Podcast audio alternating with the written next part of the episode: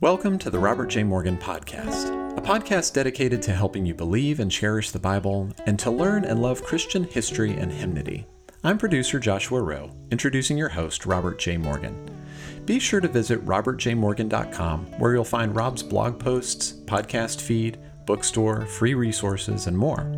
If you've not already, be sure to subscribe to this podcast on Apple, Spotify, or wherever you get your podcasts. And if you like what you hear, leave us a five star review. Now, here's your host, Robert J. Morgan. Well, hello there, and welcome back to our study Unstoppable through the book of the Acts of the Apostles. And we're coming today to chapter 25 and 26. I'm going to cover both of those today because it's one continuous story. And the study that I want to share with you, I've simply called Surrounded. Many years ago, Katrina and I were watching a James Bond movie, one of the older ones that starred Pierce Brosnan as Bond. And I don't really remember the name or the movie or anything about it except for one thing.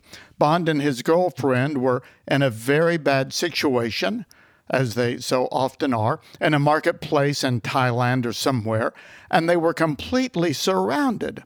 People everywhere with guns aimed at them, and there was no way out. And the girl looked at him in a panic and said, James, we're trapped.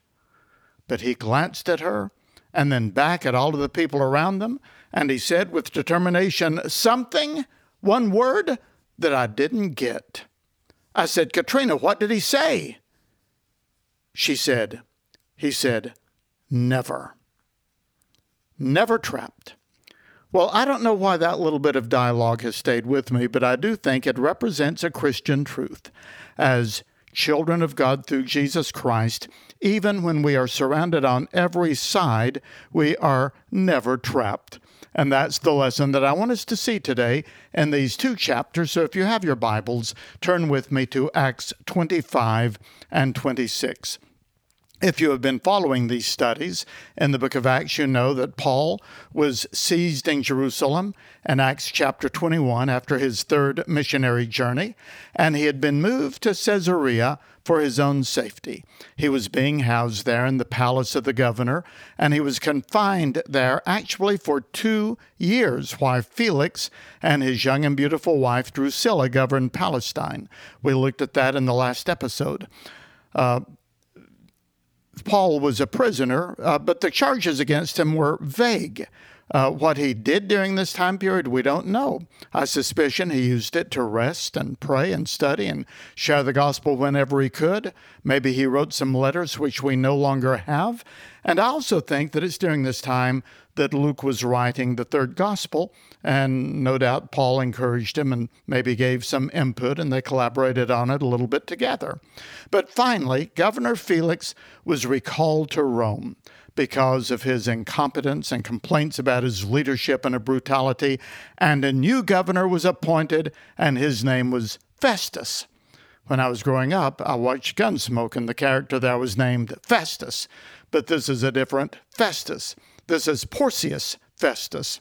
Well, Felix, the old governor, had made a, made a mess of things. Law and order had broken down.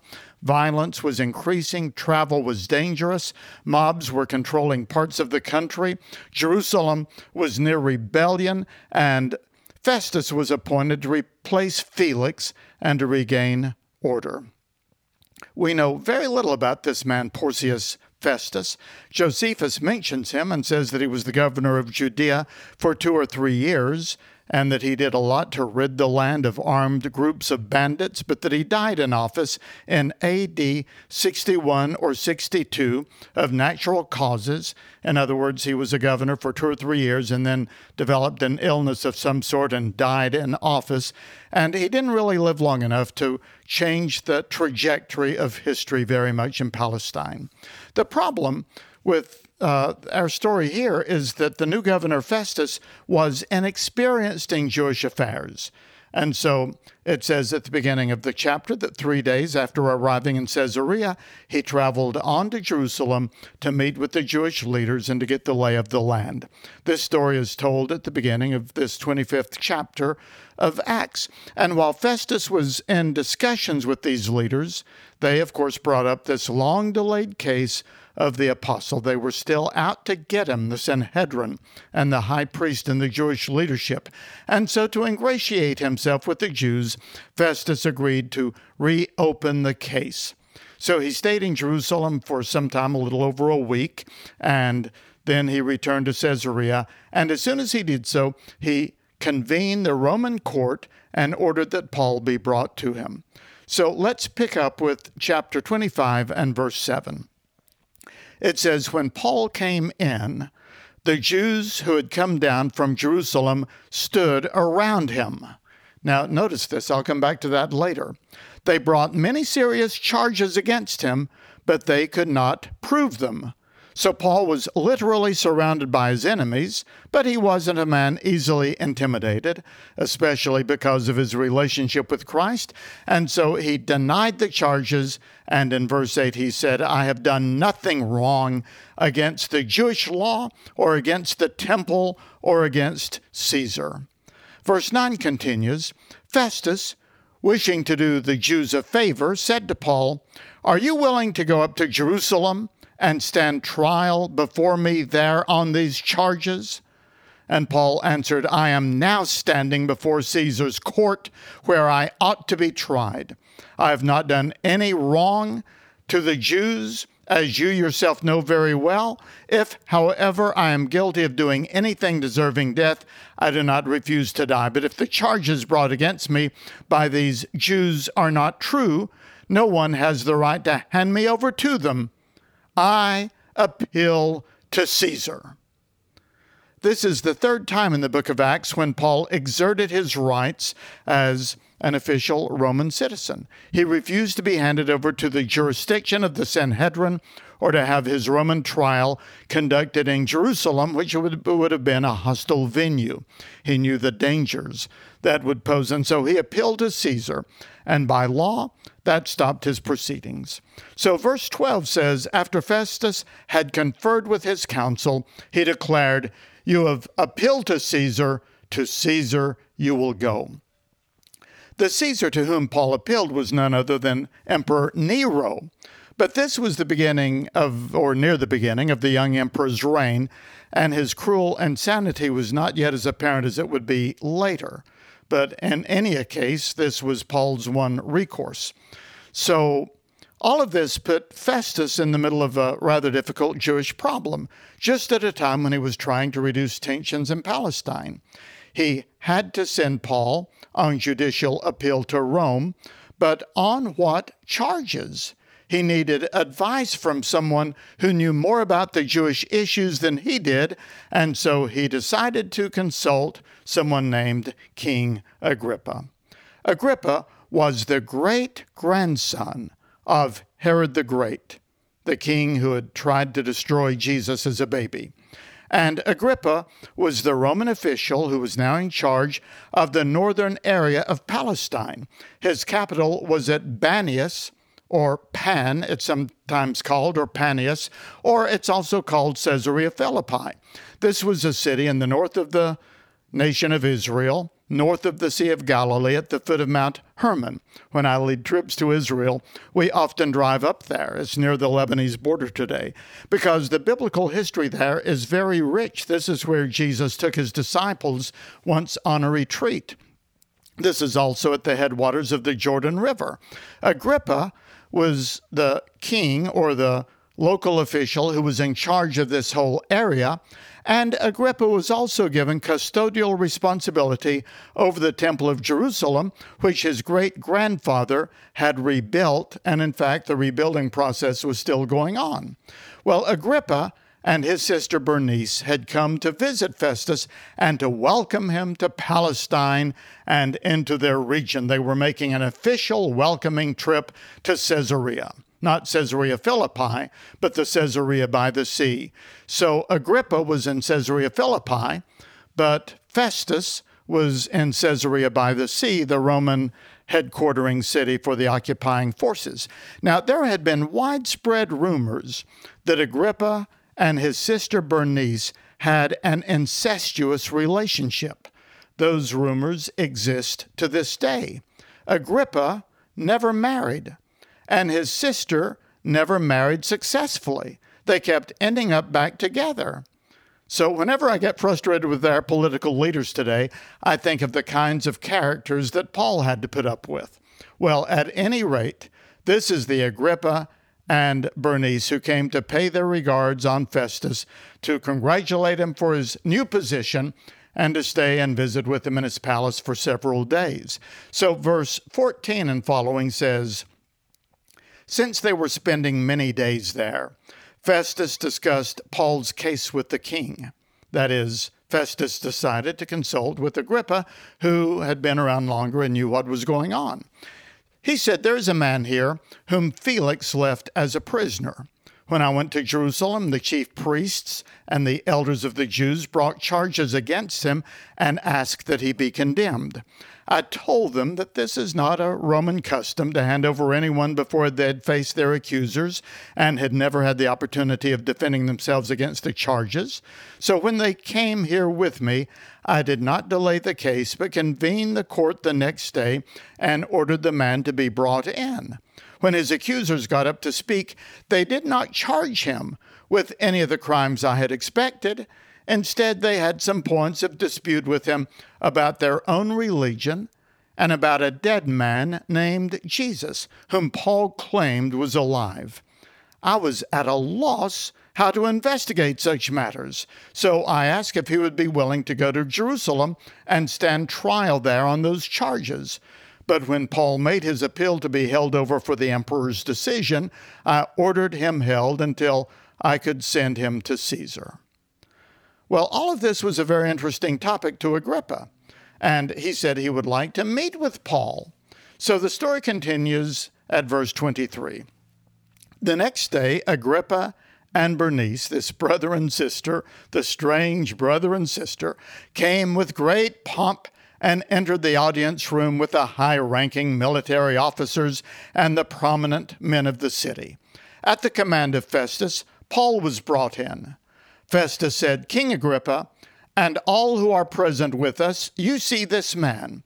The whole Jewish community has petitioned me about him in Jerusalem and here in Caesarea, shouting that he ought not to live any longer. I found he had done nothing deserving of death, but because he made his appeal to the emperor, I decided to send him to Rome. But I have nothing definite to write to his majesty about him. Therefore, I have brought him before all of you, and especially before you, King Agrippa, so that as a result of this investigation, I may have something to write. For I think it is unreasonable to send a prisoner on to Rome without specifying the charges against him. So now, once again, Paul is allowed to speak, and he speaks on his own behalf, on his own defense, before a legal proceeding here with all of these officials around him and with all of this pomp and circumstance in the governor's palace in Caesarea. But he doesn't simply view his situation here and his moment of speaking as a legal defense, he views it as an evangelistic opportunity. There's a lesson there for us.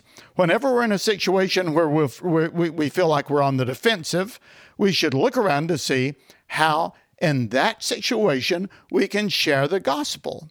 So Paul presents his presentation, and that's how chapter 26 begins. You see, it's one unbroken story.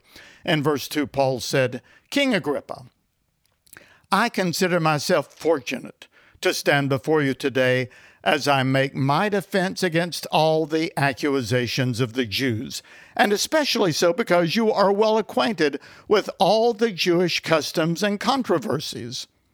I suppose he meant as opposed to Governor Festus, who was in over his head. What Paul continued in verse 4 The Jewish people all know the way I have lived ever since I was a child, from the beginning of my life in my own country and also in Jerusalem. They have known me for a long time and can testify, if they are willing, that I conform to the strictest sect of our religion, living as a Pharisee. And now, it is because of my hope in what God has promised our ancestors that I am on trial today. This is the promise our 12 tribes are hoping to see fulfilled as they earnestly serve God day and night. King Agrippa, it is because of this hope that these Jews are accusing me. Why should any of you consider it incredible that God raises the dead? Now that's verse 8. I think it's one of the greatest apologetic verses in the Bible. Why should any of you consider it incredible that God raises the dead? This is one of the greatest questions of logic and philosophy that has ever been posed. This is really one of my favorite sentences from the Apostle Paul. Why should any of you consider it incredible that God raises the dead? In other words, if there is a God who possesses all the essential elements necessary for being God, if He is omnipotent and eternal and self existent and all sufficient and unchangeable and unchanging, why wouldn't it be logical to assume that He could do something like bringing the dead to life? If there is a God who designed and brought into being the entire cosmos, every furthest star of the galaxies out of nothing and from nothing, why is it so inconceivable that he could raise Jesus from the dead?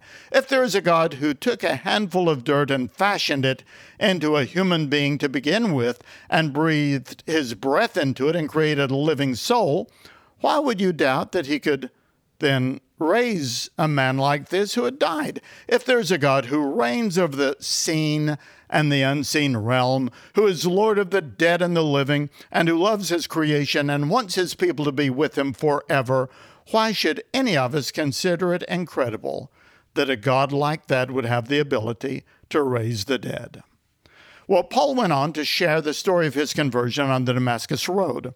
It's interesting to me that during his missionary tours, Paul preached the gospel, but during his time of imprisonment in the latter chapters of Acts, he was more likely to share the gospel by giving his testimony. But just as Paul was getting wound up, Festus interrupted him. Verse 24 says, At this point, Festus interrupted Paul's defense. You are out of your mind, Paul, he shouted.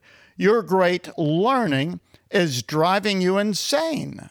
He knew that Paul was a brilliant man with a great education, one of the most intelligent men on the globe of his day. Verse 25 I am not insane, most excellent Festus, Paul replied. What I am saying is true and rational. Now, there we have another great apologetic statement. What Paul was saying, the gospel itself, the biblical message, is true and reasonable. The gospel is not only true, but it is reasonable, it is intellectually logical, it is coherent. Believing in Christianity is not a blind faith based on unreasonable assumptions. It is a logical faith based on historical events, and those events correspond perfectly to an intellectual framework given to us in the Bible through revelation, which gives them meaning. The theology and the doctrine of Christianity is not a fabricated assortment of odd beliefs, it is a cohesive explanation for historical events that have changed history and have the power to change our lives. It is true, it is reasonable, and Festus had little understanding of these things, but Agrippa was very knowledgeable about them. And so Paul continued in verse 26, saying, The king is familiar with these things, and I can speak freely with him. I am convinced that none of this has escaped his notice, for it was not done in a corner. It wasn't done in secret. And here's another great bit of Christian apologetics. Christianity is not a secret religion, it's not based on hidden mysteries.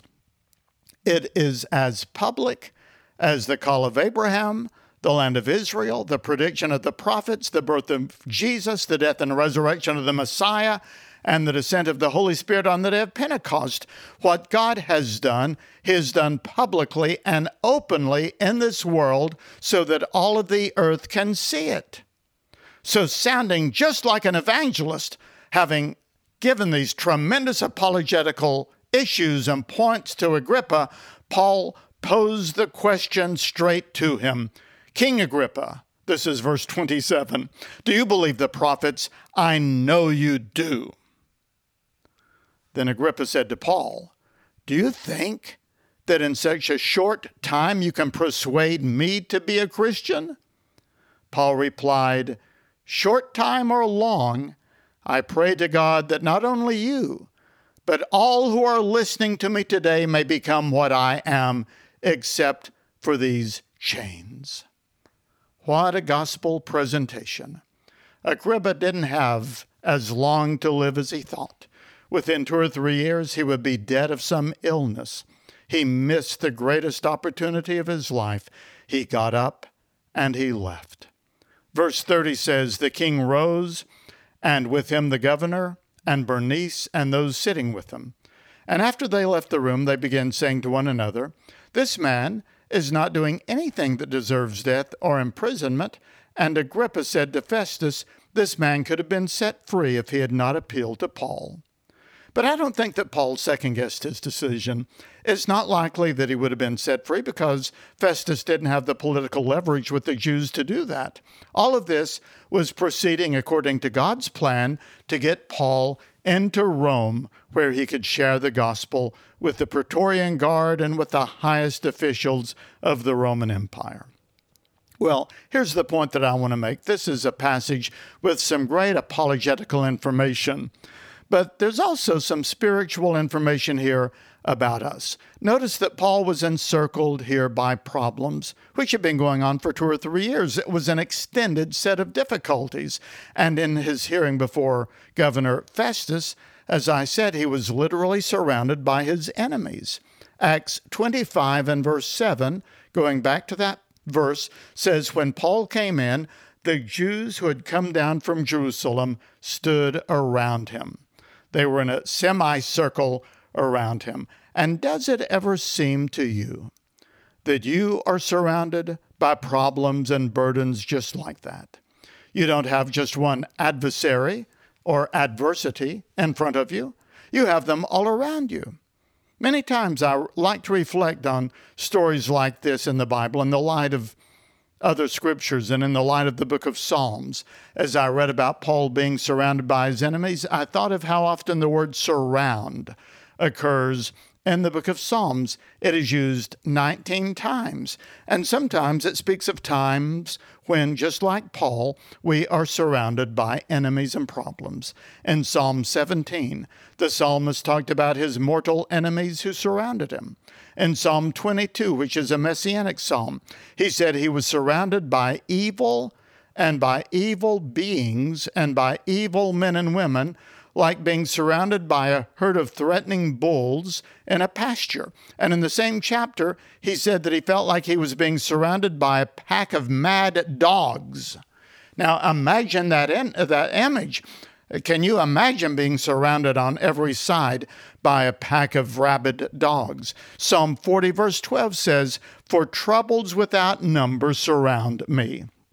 Sometimes we're just simply surrounded on every side by things that cause us pressure or stress or anxiety or things that cause us to lose our sleep or pace the floor. We have quite a bit of that imagery in the Bible. But the word surround is also used in another way in the book of Psalms to describe another set of realities that are surrounding us. Psalm 5 and verse 12 says, Surely, Lord, you bless the righteous, you surround them with your favor as with a shield. Psalm 32, verse 7 says, You are my hiding place, Lord. You will protect me from trouble and surround me with songs of deliverance. In the same psalm, we read, The Lord's unfailing love surrounds the one who trusts in him. And my favorite surrounding verse is Psalm 125, verse 2. As the mountains surround Jerusalem, so the Lord surrounds his people, me and you, both now and forever. We can use this kind of picturesque language to our advantage. When you feel yourself surrounded by difficulty or critics or problems, remember that the invisible and the invincible presence of the hovering God surrounds you even closer and even tighter. Are we surrounded by difficulty? Yes. Are we trapped? Never. There's a very interesting visualization given in the second chapter of the prophet Zechariah. At that time, a returning remnant was trying to repopulate and rebuild Jerusalem and its temples, but they were surrounded by enemies. But the Lord said this in Zechariah chapter 2 and verse 5 about Jerusalem And I myself will be a wall of fire around it, and I will be its glory within. In other words, to take this personally, the Lord is a wall of fire around us and the glory in our midst. I read the story of a missionary lady in China who was often in dangerous places. But one night she, woke, she woke up and this verse came vividly to her, and she felt that the Lord was around her like a wall of fire wherever she went and the glory within her. And she felt God had given her this very verse and she took it seriously. She said, The Lord Himself is a wall of fire around me and the glory in my heart. And her exploits were just amazing. Well, you know, we're also surrounded by the angels. Psalm 34, verse 7 says, The angel of the Lord encamps around those who fear him, and he delivers them. And we're also surrounded by blessings and by mercy and by grace. Psalm 139 says, You hem me in behind and before you lay your hand upon me. So if you feel surrounded today the way that Paul was, and that royal uh, hall of judgment in Caesarea in the palace there. And he had his enemies all around him and the royalty before him, and he was alone and trying to give his defense. Well, if you feel surrounded like that, remember that Paul knew he was surrounded by the presence and the grace and the power of God and the gospel of Jesus Christ, and he simply gave a great apologetic message. He says, why should it seem incredible that God could raise the dead? He said, This thing was not done in a corner. He said that it's rational, reasonable, and true to believe in the Christian faith.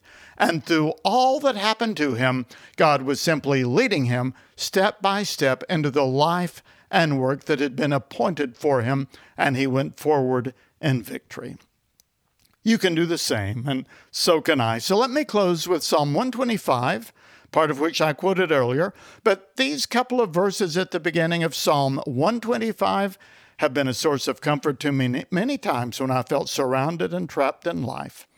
It says, Those who trust in the Lord are like Mount Zion, which cannot be shaken, but endures forever. As the mountains surround Jerusalem, so the Lord surrounds his people both now and forever. Well, next time we'll go ahead and look at what happens next, which involves the most exciting, vivid story of a sea voyage and shipwreck in antiquity. But until then, please check out all of my books and all of the resources we have. Recommend this podcast to other people and check in with us on Facebook, Twitter, Instagram, and at my website, robertjmorgan.com. This podcast was produced by Clearly Media and its founder, Joshua Rowe. Music is by Elijah Rowe. Thank you for listening, and may God be with you until we meet again.